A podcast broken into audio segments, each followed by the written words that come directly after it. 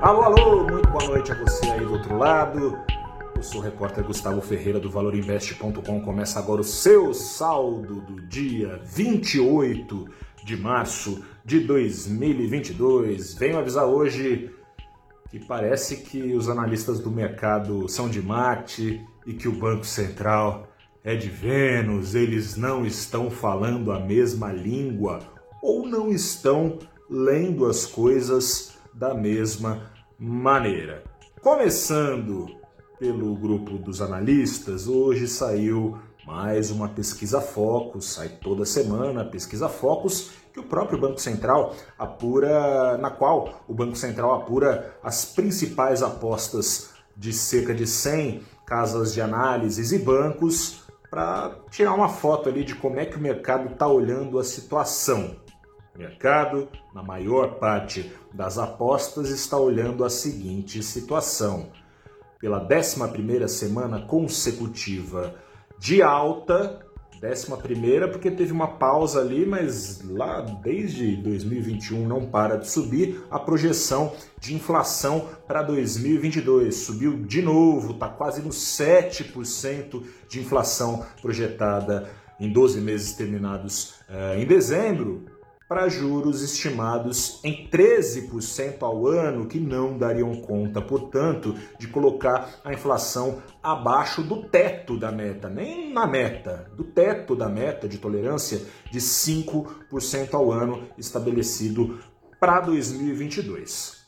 O Banco Central, personificado no seu presidente Roberto Campos Neto, sempre que pode, pinta um outro cenário desde o começo da semana passada e ontem, na noite de ontem, não foi diferente. Em entrevista ao programa Canal Livre da Band News, Campos Neto avisou que tudo indica, na sua visão e na visão do colegiado que comanda, que a Selic para de subir antes dos 13%, aos 12,75%, em maio. E assim, na visão do Banco Central, seria possível a inflação convergir a sua meta. Qual a meta de 2022? De 3,5% de inflação. Tem essa tolerância que leva é, uma tolerância de 1,5% para cima para baixo, que leva o teto para 5%. Na visão de Campos Neto, 12,75% ao ano devem ser é, bastantes para mandar a inflação atualmente em 11% ao ano, quase para 3,5% Parece pouco crível, parece muito otimista essa visão do Banco Central, para não dizer irrealista, não à toa, na semana passada o Credit Suisse, enquanto o Banco Central fazia essas projeções, dava de ombros na sexta-feira e subia sua projeção de Selic para 14%. Hoje foi a vez do banco francês BNP Paribas subir a sua projeção de Selic para 14,25% ao ano, com uma alta do IPCA acumulada em dezembro, em 12 meses, de 8,5%. É bem diferente do que o Banco Central tem planejado. Quem manda é o Banco Central, é óbvio, ele não manda na inflação, manda nos juros. Investidores, no entanto, ficam na dúvida em maio, quando chega maio, será que esse plano de voo não vai ser oficialmente mudado pelo Banco Central? Nos últimos dias, investidores vinham dando a mão à palmatória, aceitando esse cenário de inflação controlada no final do ano, pintada por Campos Neto, e indo às compras de ações.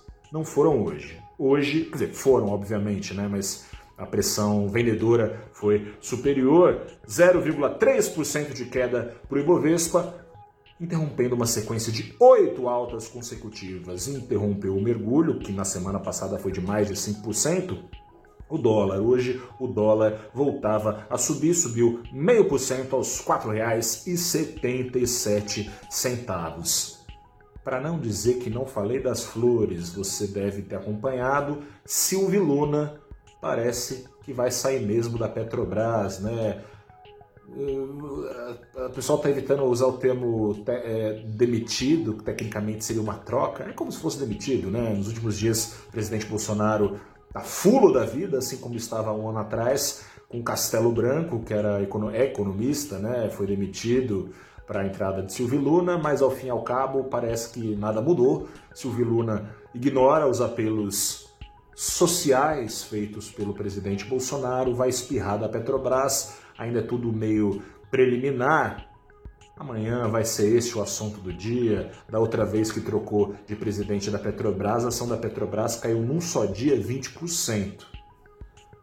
Aperte os cintos. Hoje a ação da Petrobras caiu quase 3%, só no finalzinho do dia, incorporando esses rumores e agora parece que sendo confirmados, porque o petróleo mergulhava, mergulhava 9%. Voltaram a apitar os sinais de perigo vindo da China. Lockdown em Xangai, medo de queda abrupta na demanda da principal consumidora do mundo. Assim começamos a semana. Amanhã eu te falo qual vai ser a recepção do mercado a essas novas notícias. Grande abraço, boa noite, boa semana para nós e tchau.